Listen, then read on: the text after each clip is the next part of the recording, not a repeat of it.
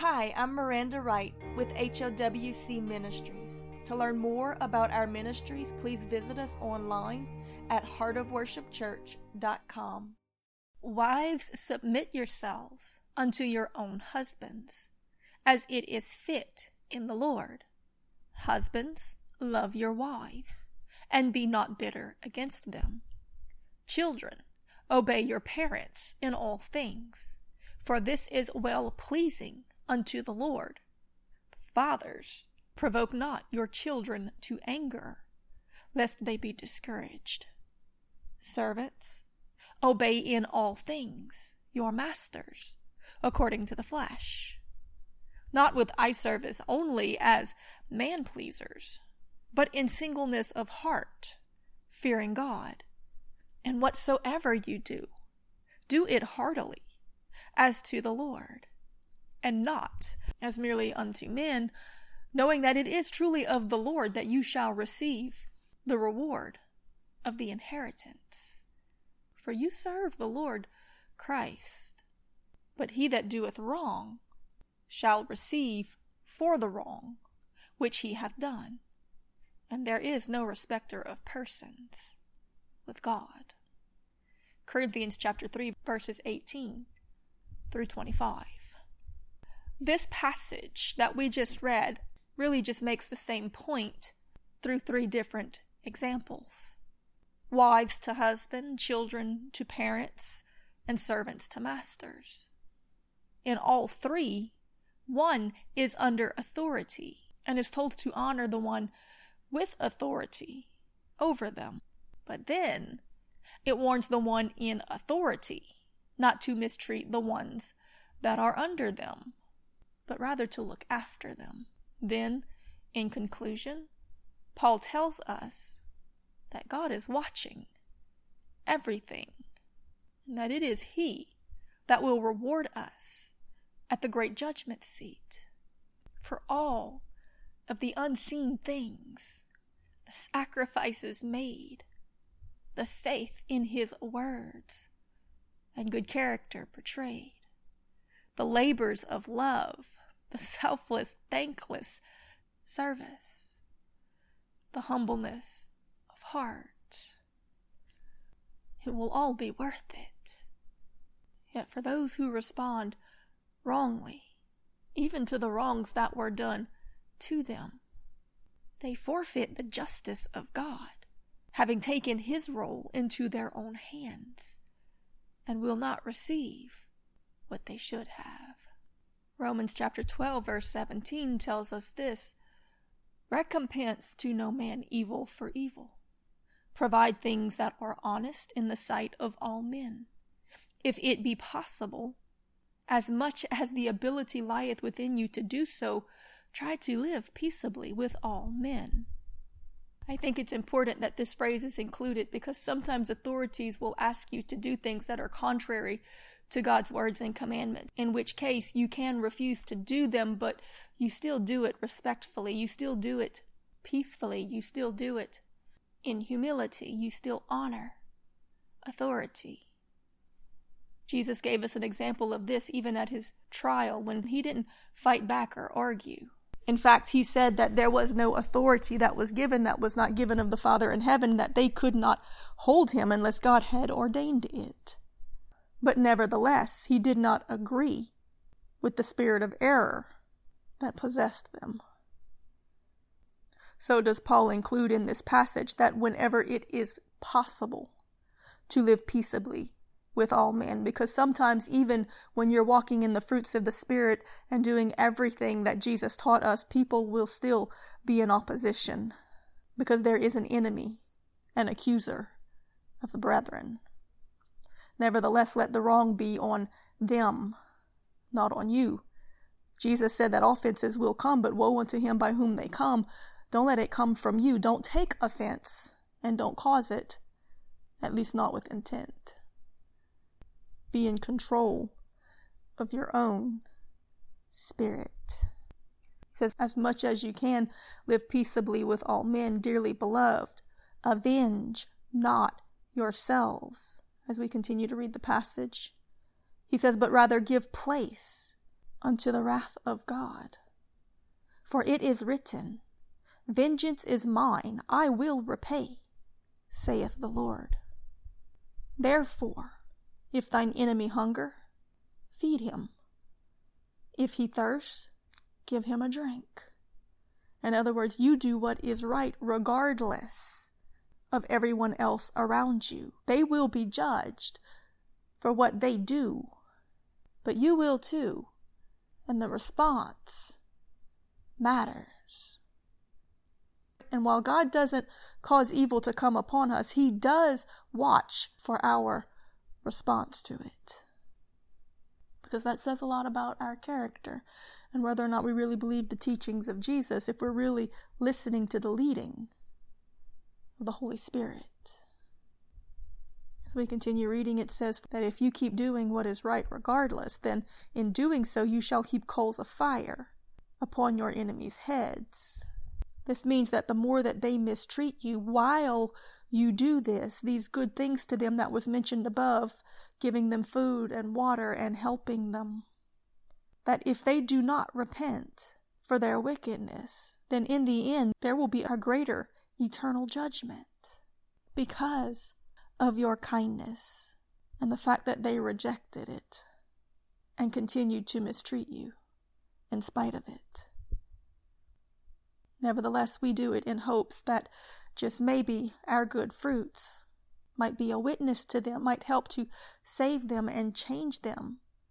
Regardless, either way, you will win in the end if you maintain your righteousness by holding fast to the teachings and the example of Jesus.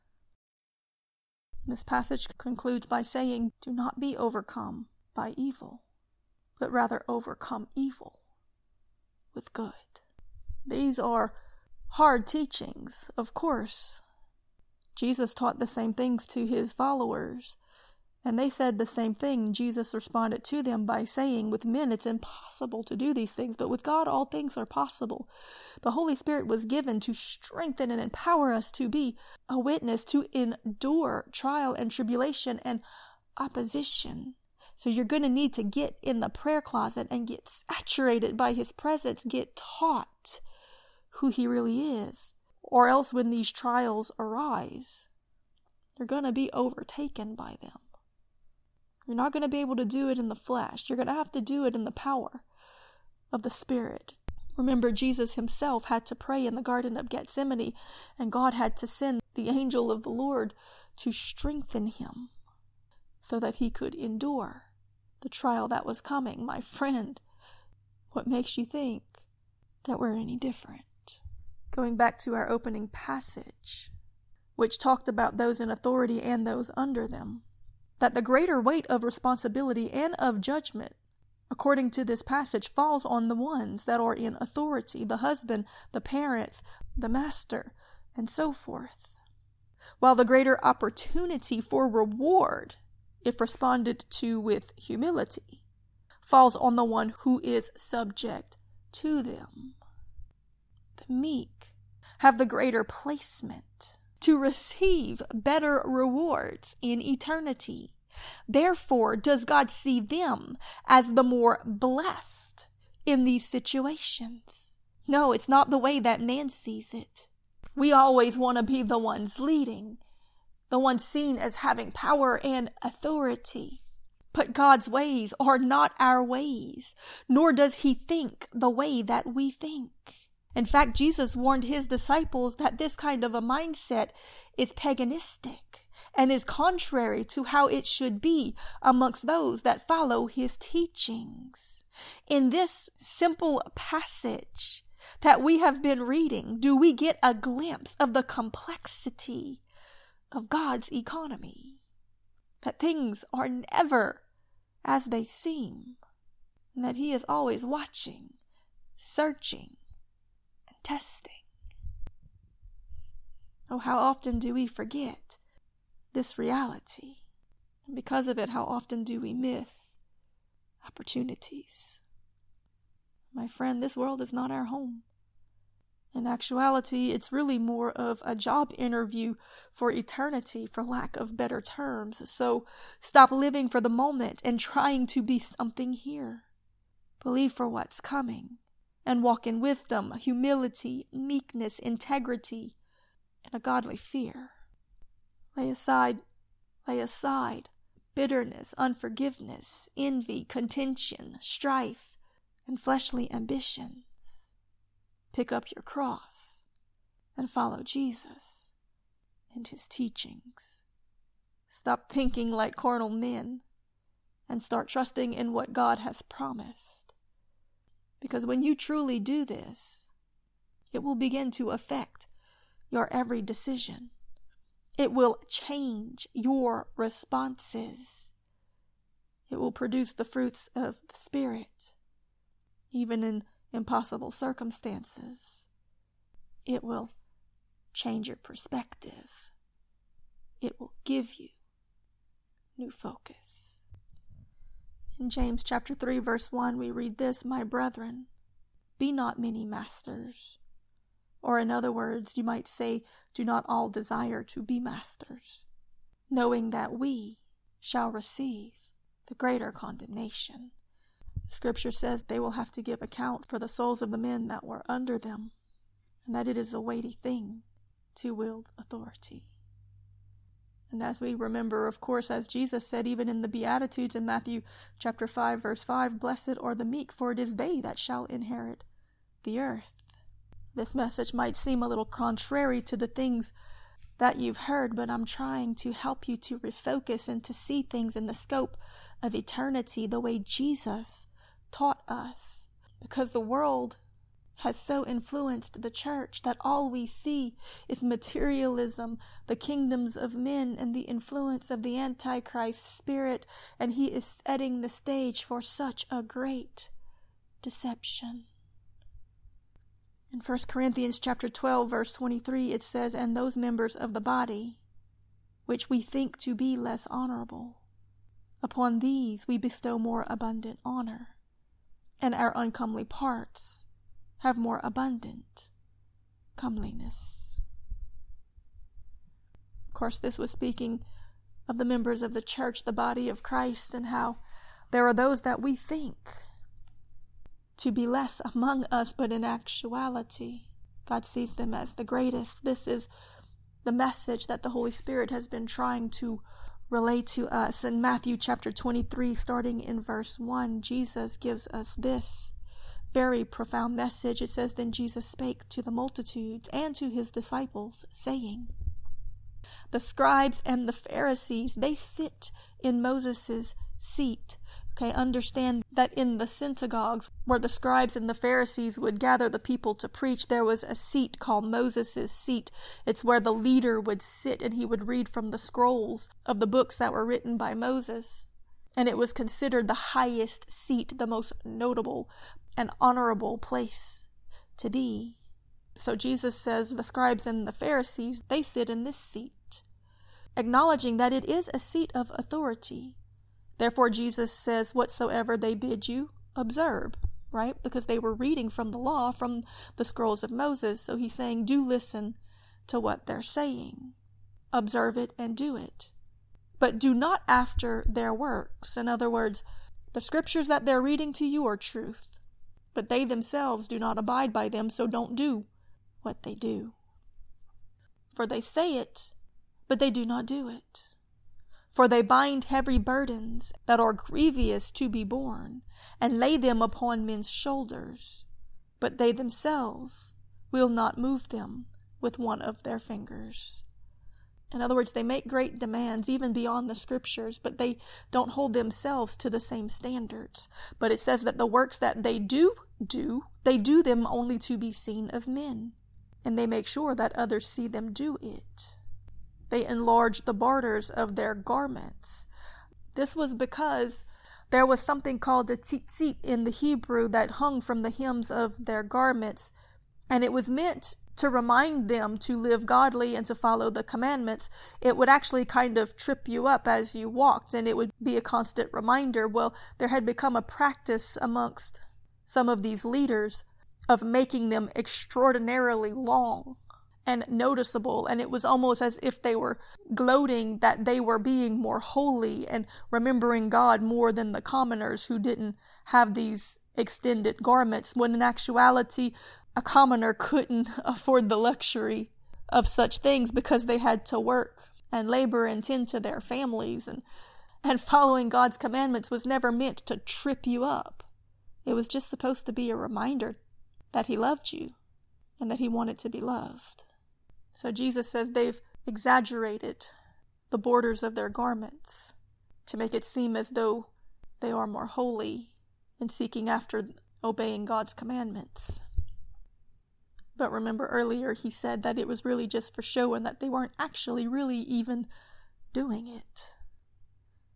He says they love the uppermost rooms at the feast and to sit in the chief's seats in synagogues they love to be greeted by people in the marketplace and to be called rabbi, which by translation means master.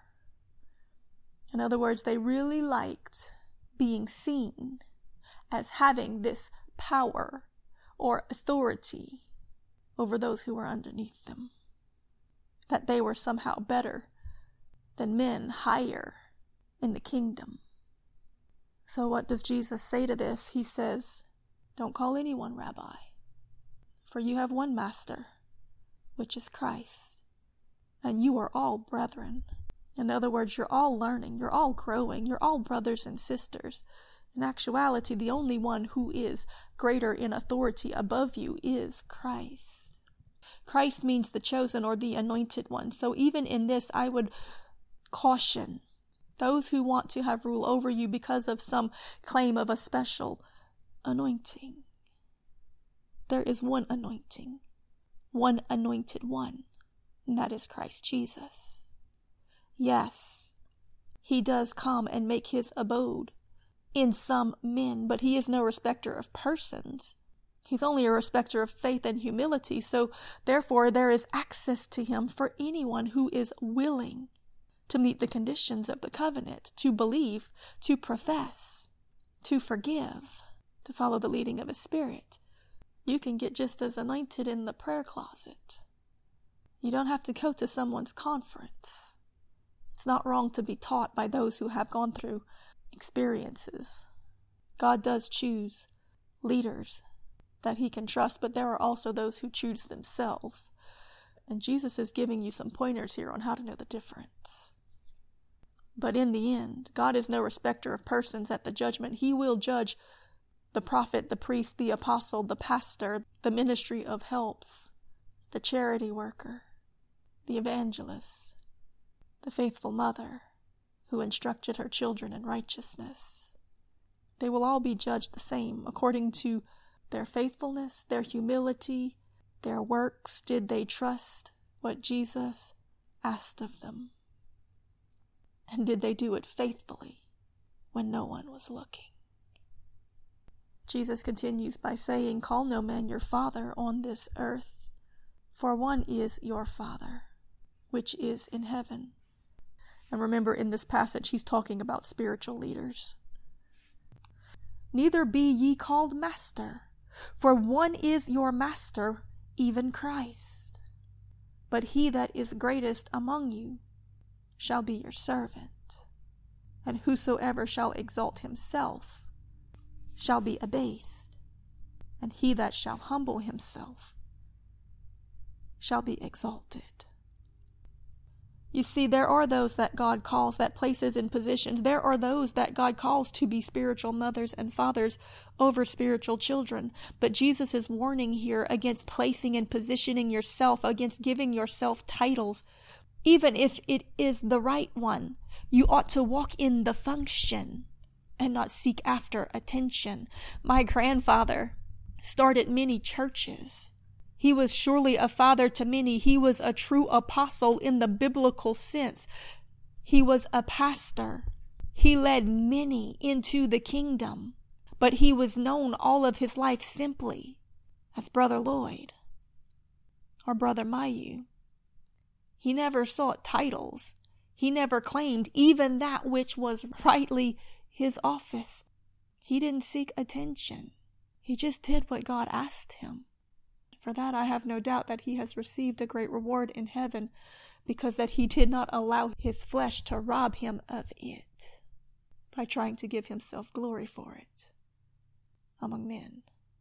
Oh, my friend, get this in your spirit and be washed of the teachings and conditionings of the culture of this present world system.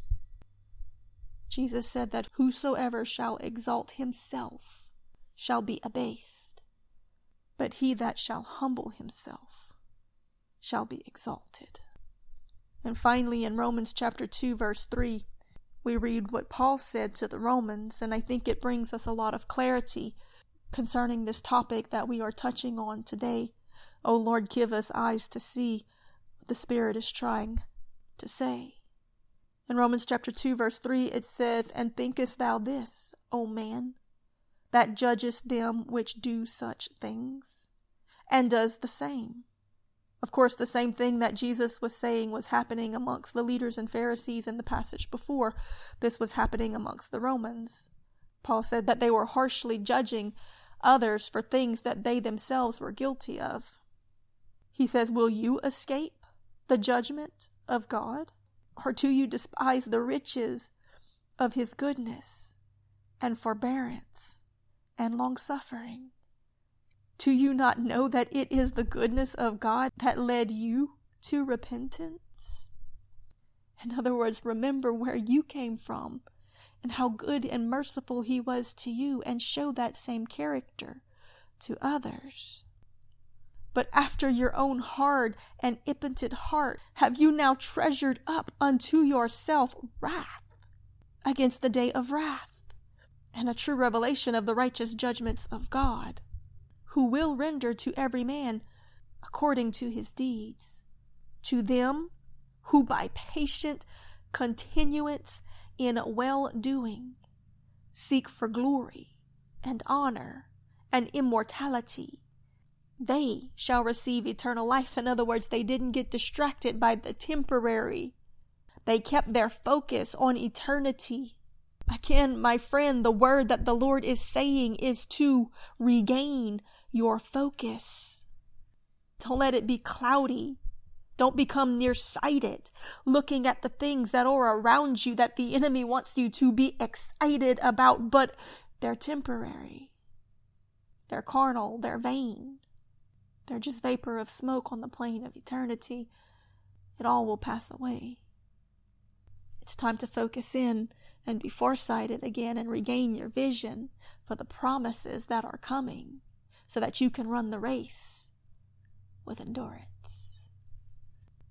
Because the passage continues to say that, however, to them that are contentious and do not obey the truth, but rather obey unrighteousness, there is nothing but indignation and wrath, tribulation and anguish stored up for them upon every soul that doeth evil, of the Jew first, but also of the Gentile.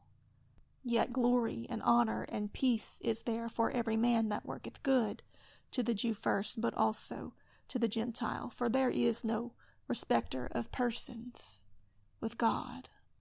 So today, as we pray, we need to check our own hearts and to pray for the greater body of Christ at large, that we would stop focusing so much on title and pomp and position and kingdom building and, oh, I'm gonna be something and all of these ambitions and delusions of grandeur, counterfeit missions, false commissions, self promotions, doctrines of demons, puffed up words full of flattery, fluff, and vainglory given by evil spirits to get you off track, off of the narrow path, and out of focus. Jesus already gave us our commission go into all the world and tell them about Jesus, not our own ideas, but everything that He taught us. In the scripture, leaving nothing out, we have to speak everything. Yes, the love. Yes, the conditions. Yes, the judgment, both hell and heaven, all of it that we have to forgive to be forgiven, that we have to be kind and gentle and manifest the fruits of the Spirit, and that that is really the only evidence of whether or not we have Him indwelling us. We've got to lay down the doctrines of men, their titles. We have to stop being respecters of persons when the very God that we claim inhabits us decrees the opposite. We have to stop trying to be the top and giving everyone else false words and false hope that they will be served and will be loved and will be famous. That's not the gospel message. The gospel message says that the greatest rewards go to the least among us, that things will not be easy, but that He will always be with us. That we have to count the cost, pick up our cross, and follow after the example of Jesus. You do understand that the masses abandoned him that he only had a few followers, and even one of them betrayed him to the death, while all the rest ran and then doubted what he had said. I'm not trying to sell you a bed of roses. I want you to understand that real Christianity is not easy. That's why it takes faith to keep believing. Paul said to fight the good fight of faith. That fight is a fight to keep the faith in what Jesus said. But oh, if you will come to him and believe and cry out and pray and praise, he will come and strengthen you and anoint you and pour on you all of the grace that you need to get through and to lead other men as you do. But your desire can't be to have people follow you. Your desire has to be to follow Him. And then whatever happens, happens as you do it. That's why Paul said, Men followed me as I followed Christ. It's time to get your focus right. Because a lot of the things that the world is telling you are curses are actually blessings. And a lot of the things that the world tells you are blessings actually just make it harder for you to get into heaven. Stop seeing with the eyes of the flesh. Come and ask to be born again, that you might be given new vision and be able to truly see the things of the kingdom of heaven. This message was brought to you by HOWC Ministries to learn more about our ministries, please visit us online at heartofworshipchurch.com.